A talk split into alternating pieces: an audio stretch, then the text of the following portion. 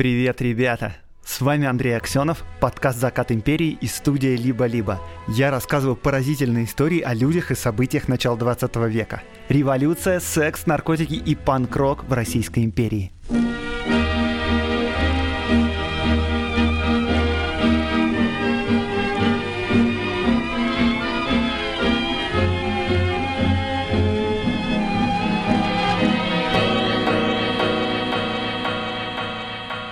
Небольшие новости в самом начале. Я дал интервью для подкаста «Как ты это делаешь?». Его ведет мой знакомый Лев Левицкий, и я долго там рассказывал про подкаст, но в самом конце была классная часть о путях творчества, вере в себя.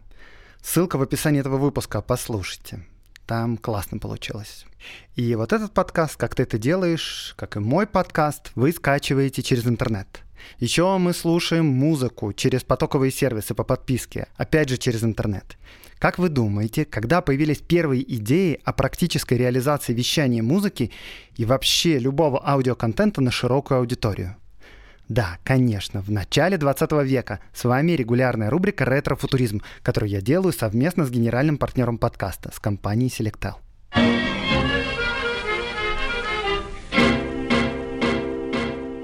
Сегодня вам расскажу об одной из идей из начала века – о вещании музыки.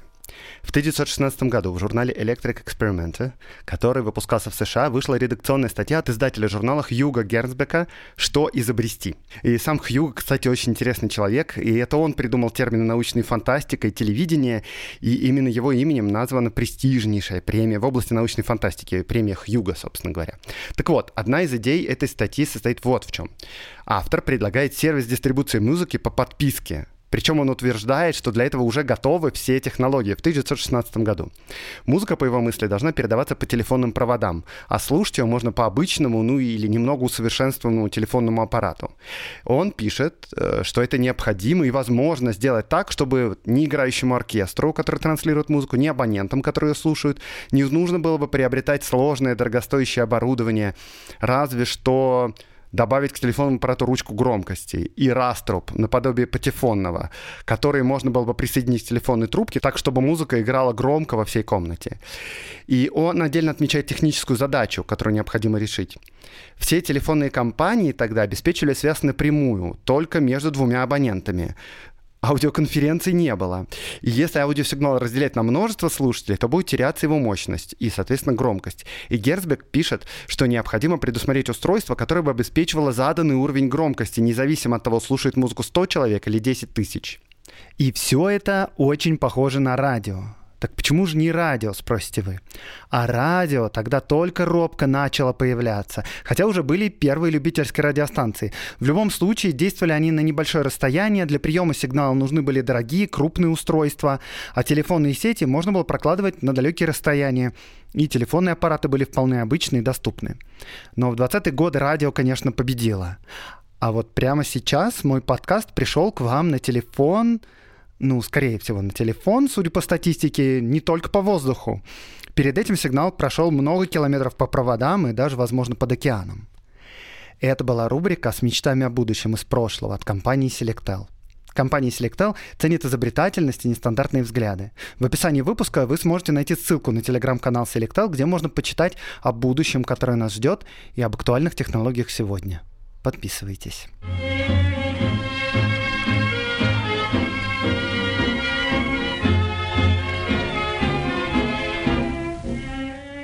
Группа 18-летних молодых людей в кадетской форме, сопровождаемая офицером, идет по Петербургу. Не слышно, чтобы они переговаривались. Пожалуй, они даже непривычно насторожены. Вокруг осень, и юноши, выходя на набережную Крюкова канала, подставляют лица солнцу. На воде уже видны желтые листья. Они проходят Мариинскую площадь и консерваторию, пересекают Екатеринговку и проходят по Египетскому мосту. По мере приближения к цели своего путешествия видно, как губы у них сжимаются и пересыхают. Кто-то пытается пошутить, но его никто не поддерживает. Они приближаются к цели, к большому трехэтажному классическому зданию на улице Новопетровской. Это Николаевское кавалерийское училище, или, как его еще называли, славная школа, одно из высших привилегированных военных училищ в Российской империи. На входе в него сопровождающий офицер прощается со своими бывшими подопечными, с кадетами, тоже уже бывшими. Они скоро станут юнкерами легендарного училища. Оно не самое старое, не самое престижное, не самое богатое, не расположено в самом центре, слава его в другом. Это место знаменито своими выпускниками и своими традициями. Там из молодых безусых школьников делают блестящих офицеров, готовых умирать за царя. Легенды о традициях Николаевского училища ходят по всей России. Множество других военных училищ и кадетских корпусов копируют их, точнее, стараются копировать, потому что идеал недостижим. Или наоборот, некоторые другие учебные заведения с презрением отвергают эти традиции. Но так или иначе, в Российской империи нет школы более легендарной и более пугающей, чем Николаевское кавалерийское училище. Выпускник училища Марков вспоминал: «Каждый шаг юнкера в стенах школы и вне их, каждая мелочь его быта строго определялась и регламентировалась традициями. Школа в своем целом, начиная от командира эскадрона и кончая последним лакеем, подметавшим тротуар, также руководствовалась в своей жизни этими неписанными законами, которые слагались годами, сами собой, и необходимы везде, где много людей разнохарактерных и разномыслящих принуждены существовать бок о бок в одном и том же месте. Здесь, в этом здании, юнкера проведут 2 ближайших года. После того, как они переступили порог школы, они из кадетов превратились не просто в юнкеров. Они теперь звери, козероги, сугубые, молодые, фараоны, вандалы. Новоприбывших встречает дежурный офицер, выдает всем форму, обувь, все остальное, включая нижнее белье. Из своего у юноши остаются только крестики. Дальше офицер передает их юнкеру из старшего класса. Он ведет их по правой лестнице здания наверх, потому что левой сугубым зверям запрещено пользоваться. Они входят в тротуар, и начинается цук».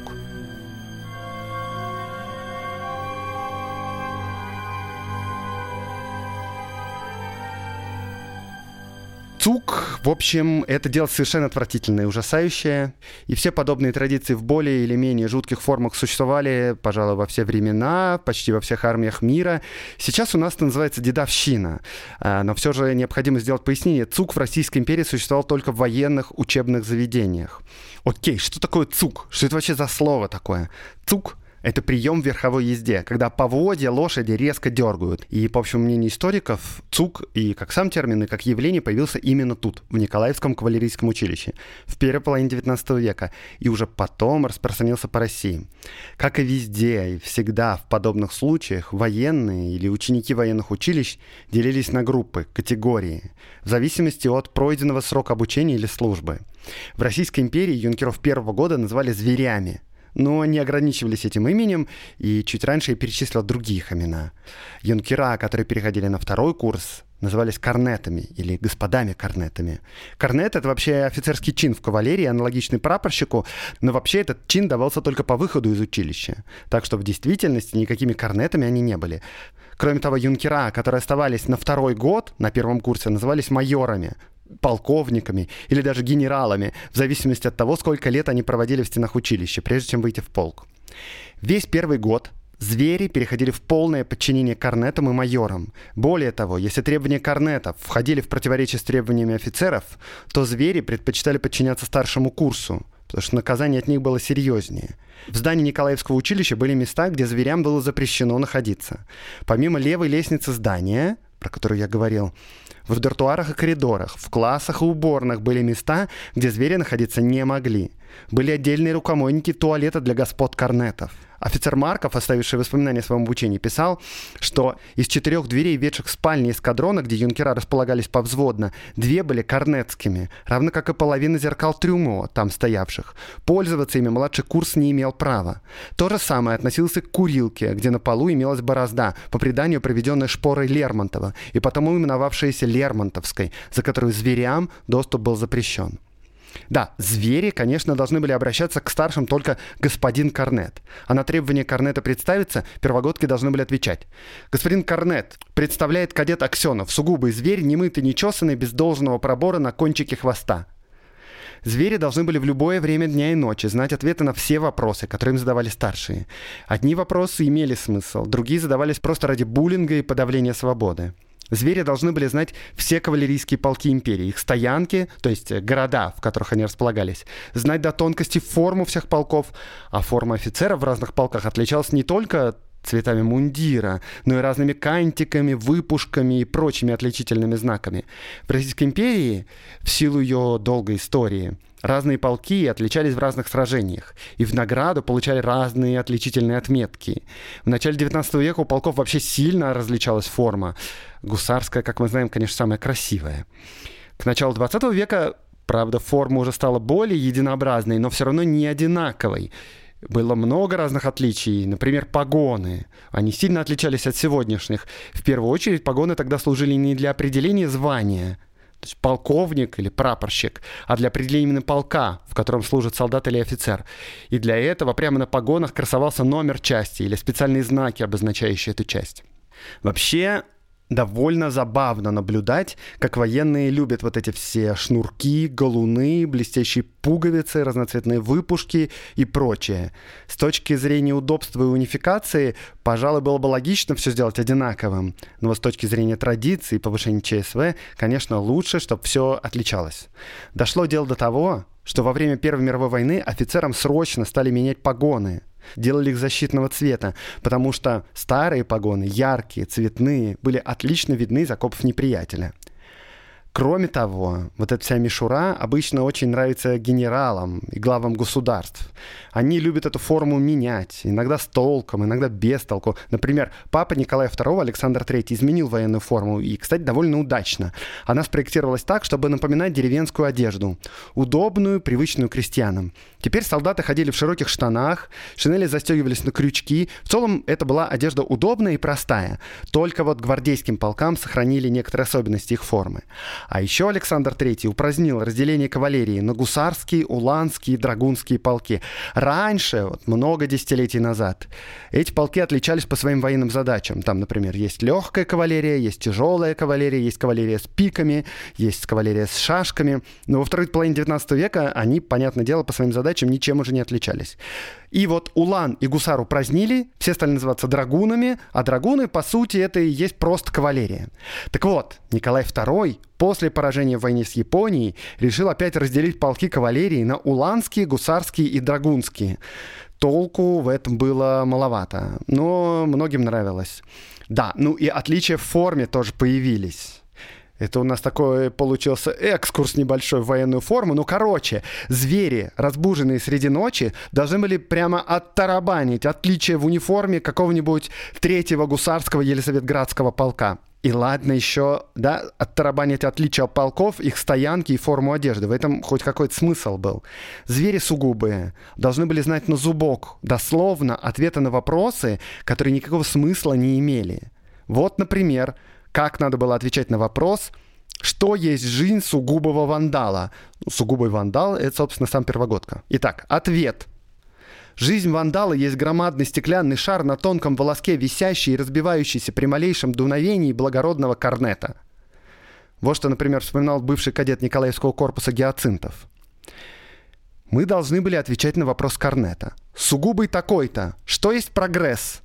И тут нужно было отвечать совершенно нелепую фразу, которая не имела абсолютно никакого смысла. Это был просто набор слов, но я его и до сих пор помню. Прогресс есть константная из убийц и секулярных советников тенденция, кульминиенция студентов, курсисток и прочей красной сволочи. Интересно, кстати, тут не только что идиотский ответ надо было знать дословно, а само отношение к прогрессу, да, в среде будущего русского офицерства. Заметили? Ага. Так, ну а что происходит, если юнкер не знал правильного ответа? Его заставляли отжиматься и приседать, повторять команду кругом, направо, налево, иногда до полного бессилия. А затем ходить, будить других юнкеров, если ночь, узнавать у них правильный ответ. И спрашивали, понятное дело, не только про прогресс. Спрашивали про какое-нибудь бессмертие душерябчика и про то, что такое менштикет. Молодой, что такое панталер? Сугубый, что есть бракдаун, фараон, что такое кентер, вандал, что такое суервесть, отжиматься, приседать, кругом. Еще, конечно, звери должны были знать, в какую девушку влюблен господин корнет и как ее зовут, какие артистки ему нравились, и в особенности, в какой полк собирался поступать корнет, и отвечать без ошибок и промедлений. И, конечно, ответы на идиотские вопросы — это малая часть всего, что необходимо было знать и уметь зверям. Вот что, например, вспоминал князь Трубецкой. Бывало, если ночью старшему хотелось в уборную, он будил своего зверя и верхом на нем отправлялся за своей естественной нуждой. Это никого не удивляло и считалось вполне нормальным. Или вот, из его же воспоминаний. Если старшему не спалось, он нередко будил младшего и развлекался, заставляя последнего рассказать ему похабный анекдот. Или же говорил ему: «Молодой, пулей назовите имя моей любимой женщины». Или: «Молодой, пулей назовите полчок, в который я выйду корнетом». Кстати говоря, одной из вещей, которые помогали вот этому всему цуку, было то, что юнкера второго года обучения и первого года обучения спали вместе, в одних и тех же дартуарах. Почему бы их не развести в разные места? Ну нет.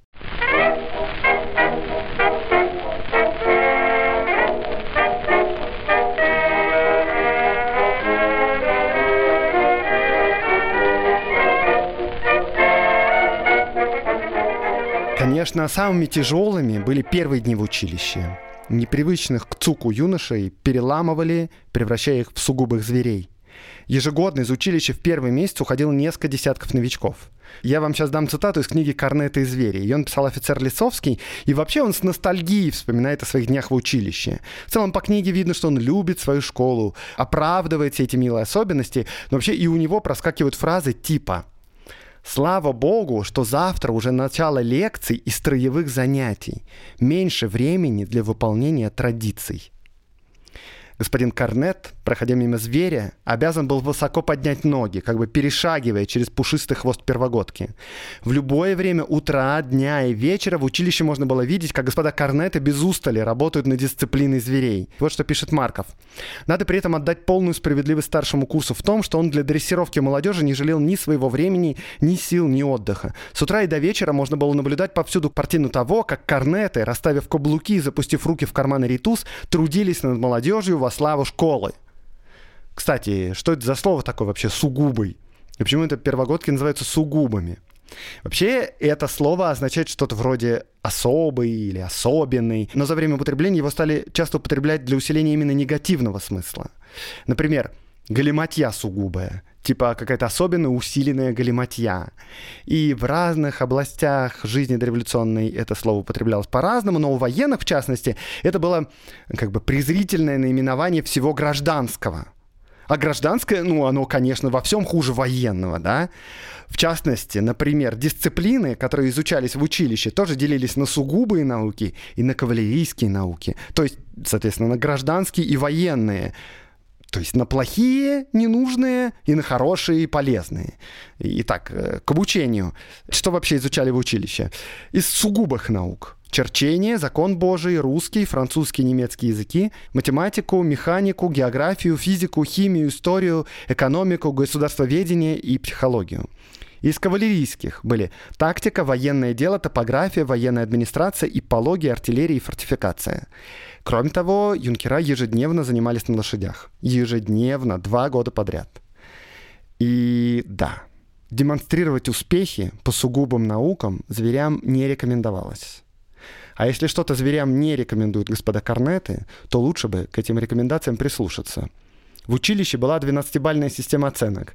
Удовлетворительной оценкой считались баллы выше 6. Если зверь не унимался и учился хорошо, то получал презрительную кличку «мыловар». Кроме того, не все военные науки пользовались уважением господ Корнетов. Например, фортификация или артиллерийское дело. Вот эти науки презирались, и с этим связано было тоже множество традиций. Например, внутри здания на одной из площадок стояло учебное орудие, и, проходя мимо него, юнкера были обязаны чихать. А также в ночное время над этим орудием много раз глумились.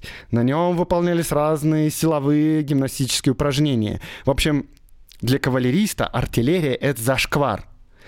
И дело тут не только в том, что это просто другой род войск. Военные вообще довольно консервативные, да, говорят, что генералы обычно готовятся к прошедшей войне.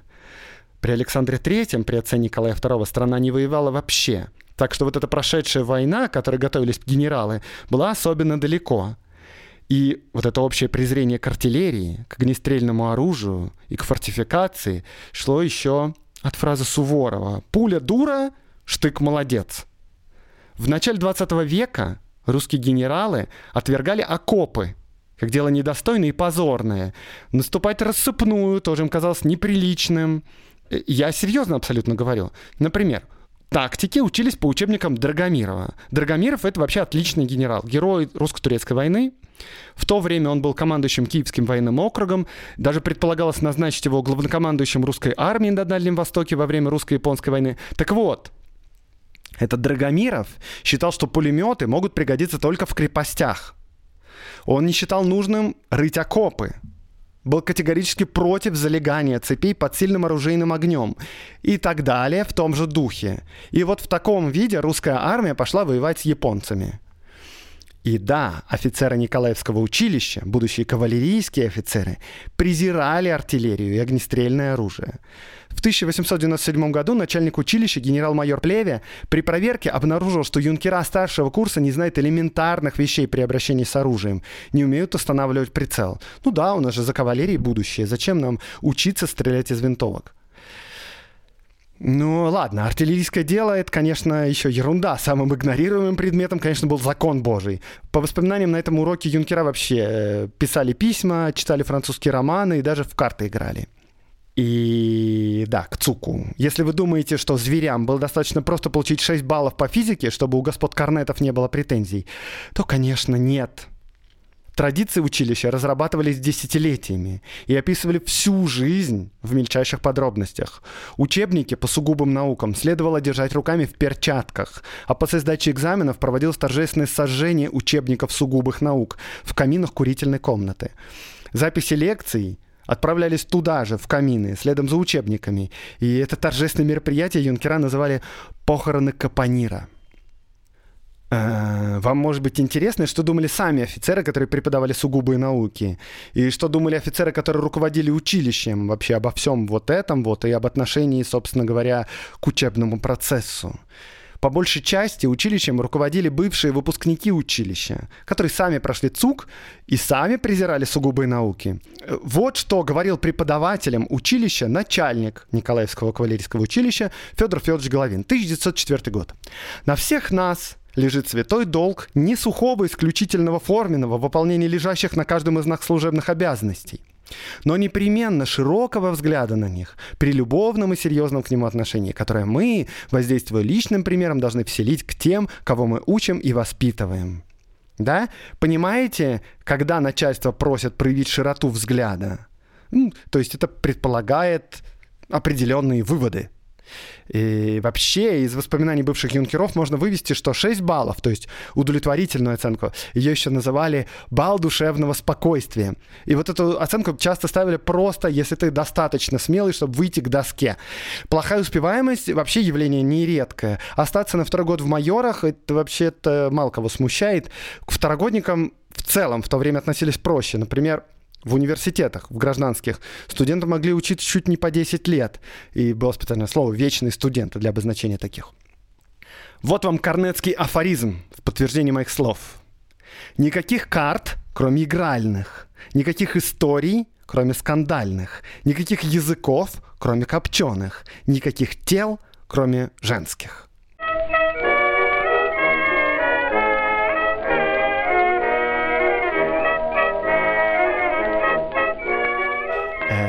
Да, тут мы к творчеству подходим, и у юнкеров было настоящее эпическое произведение, которое дополнялось поколениями. Называлось оно «Звериада». Вообще, это не просто эпическое произведение, это книга, и еще есть поэма, которая носит то же имя. Поэму, как обычно в таких случаях, я вам прочитаю в конце выпуска, но вообще сама книга «Звериада» — это такое священное писание, которое дополняется и дописывается поколениями и передается от выпускников к свежеиспеченным новым господам Корнетам, бывшим зверям.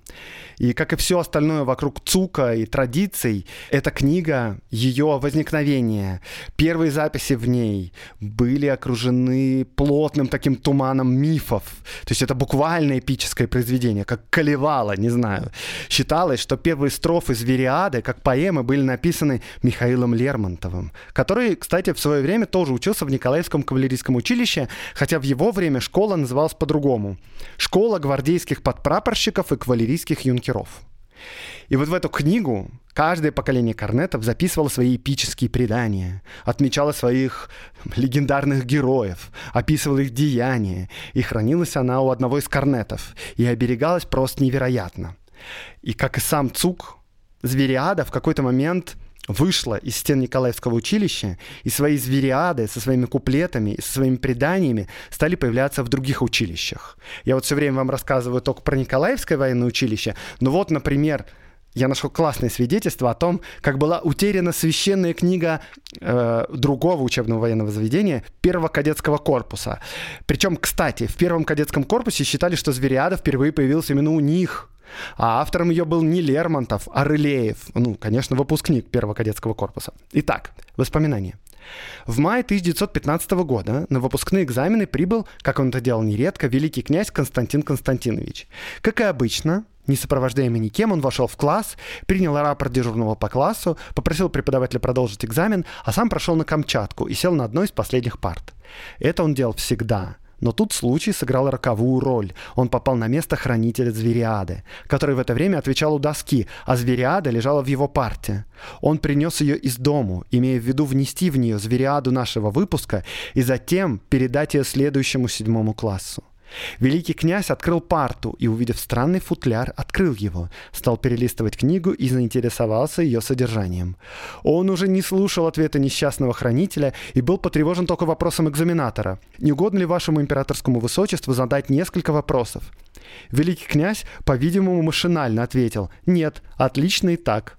Изумленный этим ответом экзаменатор, несмотря на немалое плавание плохого математика, был принужден поставить ему довольно крупную отметку.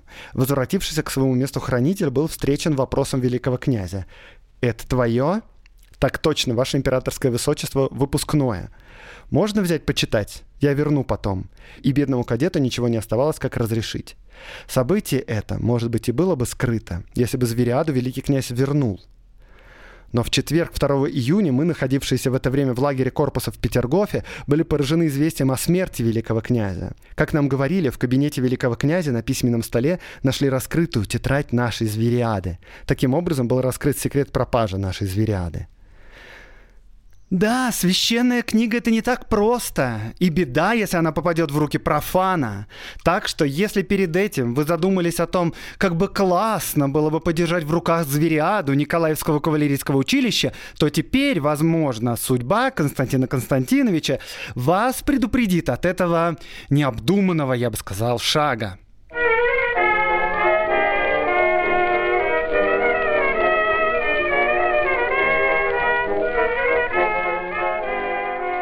Я тут уже пару раз упоминал Лермонтова, а теперь еще и Рылеева. Это не случайно. У Николаевского кавалерийского училища вместе со священной книгой существовал еще и образ как бы легендарного основателя традиций. Собственно, это и был сам Михаил Юрьевич Лермонтов. Лермонтова именовали не иначе, как господин Корнет Лермонтов. Согласно преданиям, именно он провел шпоры и борозду, которая отделяла территорию корнетов от территории зверей. Именно ему приписывались разные похабные песни, которые распевали корнеты. Конечно, Лермонтов написал первые куплеты Звериады. И он же написал первые приказы по курилке. Приказы по курилке — это система вот этих всех неформальных традиций и правил, которые регулировали жизнь в школе. То есть, почему господин корнет должен перешагивать через невидимый хвост сугубого зверя? Потому что есть соответствующий приказ по курилке.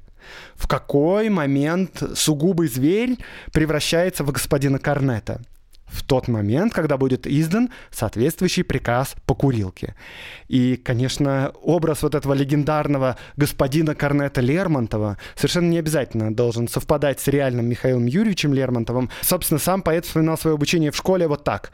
2 страшных года. Да, я вот тут немножко коснулся перевода Юнкера из сугубого зверя в господина корнета. Как же это происходило? Ну, они еще могли, конечно, перейти в майоры, но в общем... Естественно, это было торжественное мероприятие. Сейчас вот вам расскажу, как оно происходило, например, в первом московском кадетском корпусе. Генерал-кадет, больше всех остававшийся на второй год, в генеральских погонах, взятых кем-нибудь у отца, в сопровождении адъютанта с также взятыми взаймы аксельбантами, входил в уборную. Сугубые замирали. Ломающимся басом, с рукой под козырек, генерал приветствовал сугубых. «Здорово, сугубые!» — На это следовал стройный ответ. «Здравия желаем, ваше высокопревосходительство!» «Поздравляю вас с производством в кадеты! Покорнейше благодарим ваше детство!» — гремело в башне. Обращаясь к адъютанту, генерал приказывал зачесть приказ о производстве. Сам высокий кадет 7 класса адъютант зачитывал. «Приказ по первому московскому императрице Екатерины II кадетскому корпусу за номер 138, это последний выпуск корпуса, от 21 марта 1916 года». И там дальше перечислялись количество господ майоров, генералов, корнетов, кадет, сугубых и так далее. Затем происходила рубка хвостов. Вновь произведенный кадет перепрыгивал через скамейку, в то время как ему отсекали хвост рапирой. Иногда хвост обрубался так, что 3 суток было больно сидеть. После этого новопроизведенный господин корнет подходил к умывальнику, здесь смывали с бывшего зверя грязь. После процедуры вот этого ритуального очищения кадет бежал в спальню со всех ног, как можно быстрее, чтобы не попасться дежурному офицеру. Хотя вообще дежурные офицеры обычно знали, что сегодня праздник Козерога, лучше всего в избежании всяких недоразумений где-нибудь в стороне прикорнуть. В спальне кадетов ожидали облитые водой простыни, распоротые подушки, пух летал по всей комнате. Ну, в общем, праздничная атмосфера. В Николаевском кавалерийском училище, с которого я начинал, производство в корнеты происходило, я бы сказал, в более возвышенной форме. Приказ по курилке звучал так. «Звери сугубые, звери хвостатые, мохнатые, пернатые. Сугубые звери, земля трескается, камни лопаются, воды выходят из берегов при виде вас, сугубых и хвостатых. И было утро, и был вечер. Пункт 1. Помните, звери, что, вступив под своды славной гвардейской школы, вы становитесь жалким подобием ее юнкеров. А потому, сугубые звери, вы должны помнить о том высоком достоинстве, которое на вас возложено, и делать все возможное, чтобы ничем не уронить чести, возложенной на вас. А потому вы должны...» И дальше перечислялся список параграфов, обязанностей и традиций школы, которые необходимо было теперь соблюдать господам корнетам.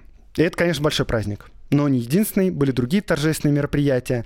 Например, в самом конце обучения, когда юнкера уже твердо знали, в какой полк они выйдут, проводился так называемый шван-парад, который, понятное дело, проходил ночью. И вот как это происходило в 1-м кадетском корпусе. Цитата. «Парад открывали вышедшие в пехоту. Естественно, их было подавляющее большинство. Форма одежды зависела от вашего воображения, но для каждого училища была единой. Так пехота прошла в вывернутых наизнанку мундирах, каких-то сшитых киверах, кавалерия в одних кальсонах с одной шпорой пронеслась верхом на палочках, артиллеристы, народ серьезный, прошли одетые в полную форму корпуса, таща кусок водосточной трубы, половую щетку, символизируя орудийный расчет, пушку, банник и прислугу».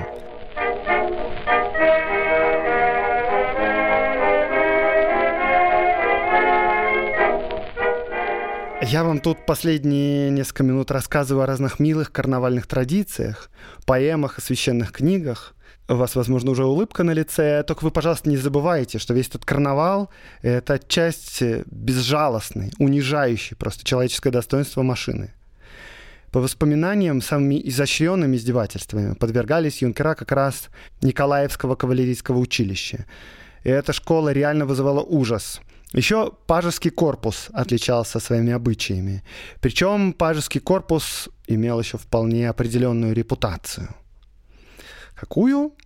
Ну, послушайте избранные строчки поэмы «Похождение пажа» про этот корпус.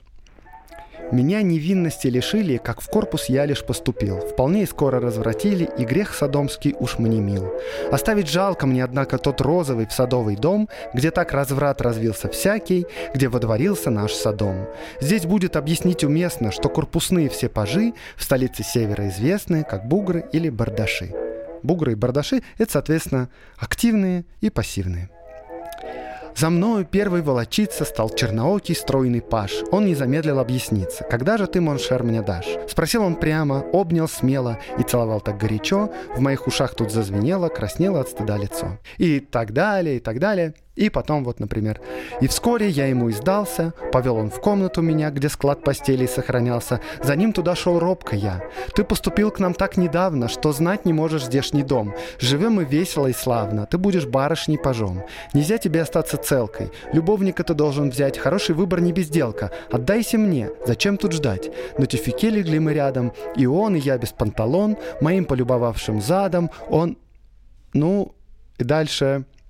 Идет прямо непосредственное описание их Саития. Или вот вам еще воспоминания от Петра Алексеевича Кропоткина, известного революционера-анархиста. Станция Кропоткинская есть в московском метро. Он, собственно, по происхождению был князем и окончил тот самый пажеский корпус. Вот что он вспоминает. Всего лишь за год до моего поступления в корпус любимая игра их заключалась в том, что они собирали ночью новичков в одну комнату и гоняли их в ночных сорочках по кругу, как лошадей в цирке. Одни камер-пажи стояли в круге, другие вне его, и гутоперчивыми хлыстами беспощадно стегали мальчиков. Цирк обыкновенно заканчивался отвратительной оргией на восточный лад. Ну, вообще, Кропоткин поступил в корпус в 1856 году, довольно давно, но будьте уверены, игры год от года менялись, но славные гомосексуальные традиции корпуса сохранялись до самой революции.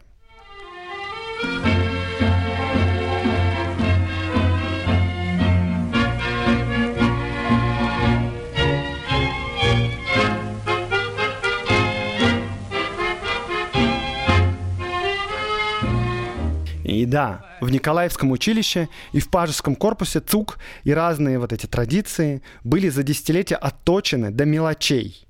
В Николаевском училище был даже специальный Корнетский комитет. Измерии имели право, я цитирую, «обжаловать в Корнетский комитет то, в чем можно усмотреть издевательство над его личностью, а не сугубым званием зверя». Ну, как мило. Но вот в провинции, вдали от столицы и от присмотра, ЦУК приобретал просто неуправляемые формы. В 1902 году в Орловский Бахтино-кадетский корпус прибыл с инспекцией генерал-майор Острогорский. И прибыл он потому, что в предыдущем году несколько кадет 5 класса избили одного кадета 4 класса так, что повредили ему барабанную перепонку. И отчет об этой инспекции хранится в архивах. Поэтому о традициях Орловского корпуса можно говорить с уверенностью. Я тут, кстати, вот говорил, да, юнкера и кадеты, есть военное училище, например, Николаевское, есть кадетский корпус. Чем это все отличается? Кадетский корпус — это среднее военное учебное заведение, то есть это замена школы. Там учатся 5-6 лет, поступают в 10-12 лет, и вот после его окончания могли пойти уже в юнкерское училище. И там учились 2 года, как, например, в Николаевском училище. Так вот, в этом Орловском кадетском корпусе 5 класс для зверей и для фараонов имел больше авторитет, чем офицеры-преподаватели. Вот, например, какие есть сведения из этих отчетов.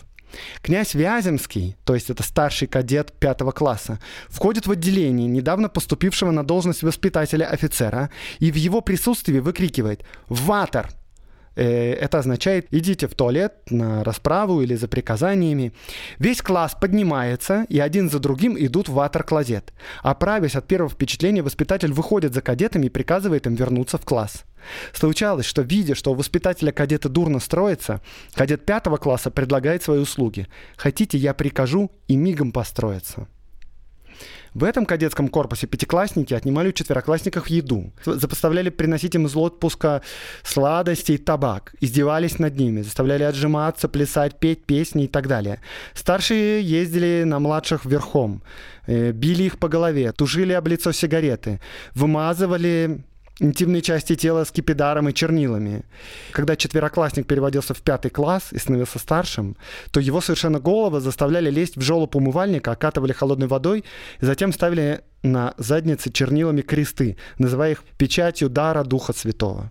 Еще традициями этого корпуса не запрещались и даже поощрялись особенные отношения к симпатичным кадетам. В Орловском корпусе их называли «помпонами».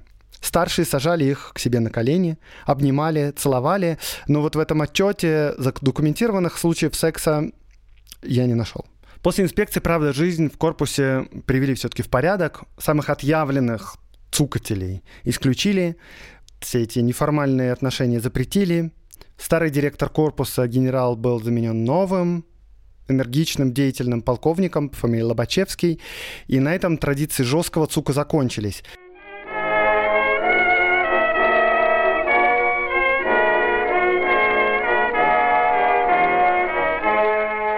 И надо вообще сказать, что, с другой стороны, не все учебные заведения отличались дедовщиной.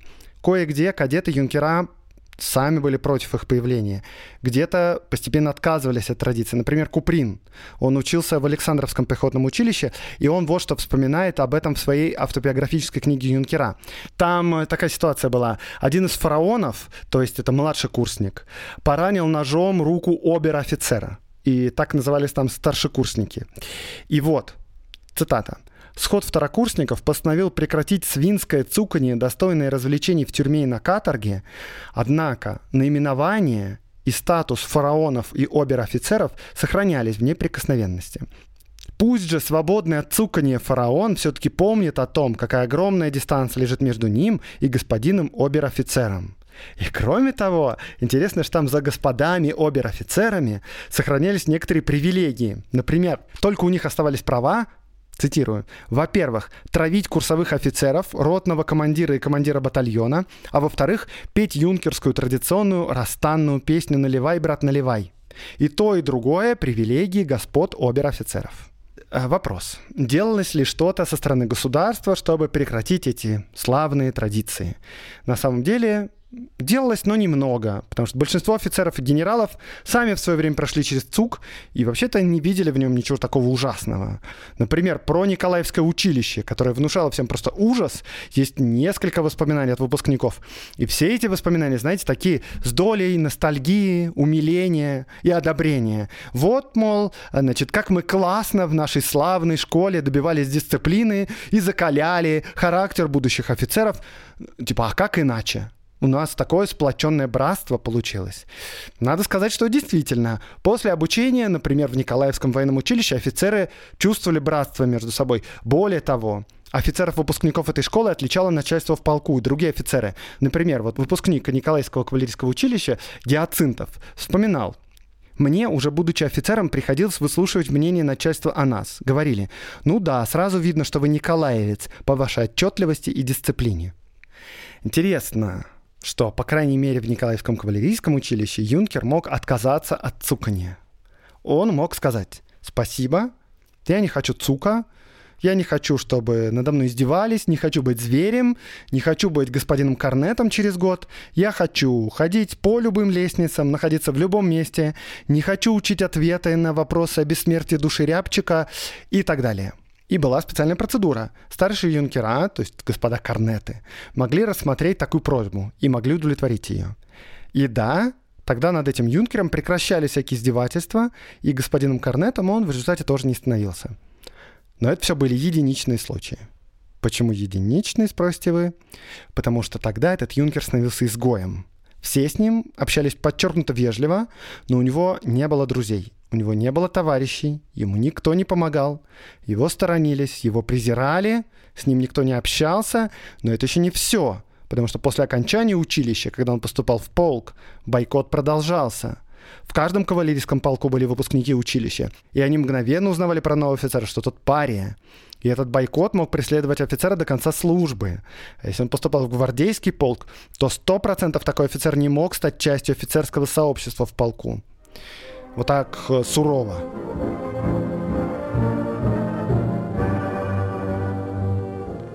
С другой стороны, те, кто прошел ЦУК, сохраняли воспоминания об этом до конца жизни и чаще вспоминали об этих годах в позитивном ключе. Например, Танутров, подчеркивая товарищескую атмосферу церемонии прощания юнкеров, которых выпустили в офицеры, писал так. А потом, конечно, гурьбой в буфет, где корнеты ставят скрипку, то есть угощают, своим зверям, но это уже не звери, а друзья на всю жизнь. И десятки лет потом, вспоминая прошлое, кавалеристы будут говорить «Как же, я его хорошо знаю, ведь я был его зверем в доброе старое время». Мне кажется, что вот это обилие бессмысленных вещей, которые военные всего мира сохраняют в неприкосновенности, и уставные, и неуставные, все они служат одной цели. Дело даже не в том, что господа корнеты катаются на зверях и заставляют их отвечать правильно на вопрос, что есть прогресс молодой. И уставная жизнь в армии вообще поражает своей бессмысленностью. Зачем солдаты ходят строевым шагом? Зачем этому надо учиться? Какую вообще пользу это может принести хоть кому-нибудь? Почему подворотнички должны быть именно такой формы? Зачем, не знаю, солдаты американской армии должны начинать любую фразу со слова «сэр» и заканчивать ей же? Зачем это постоянное, непрерывное унижение человеческого достоинства и вообще любой свободы? Свободы в одежде, свободы в поведении, свободы в мыслях. Но ответ очевиден. Для того, чтобы солдат перестал рефлексировать и становился машиной, которая не раздумывая выполняет приказы.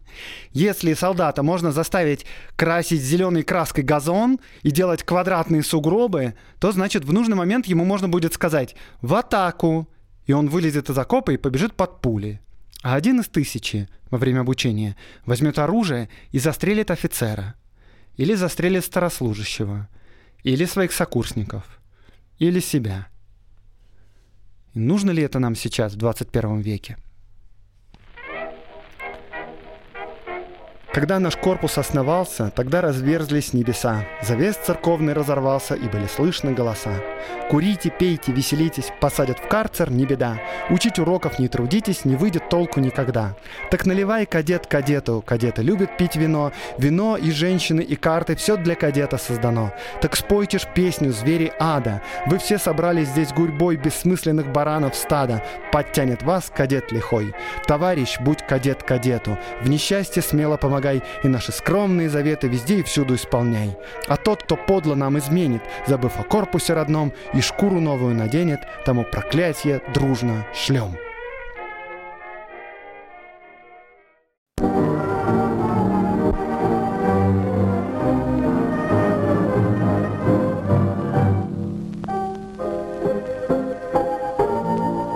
С вами был Андрей Аксенов, подкаст «Закат империи» и студия «Либо-либо».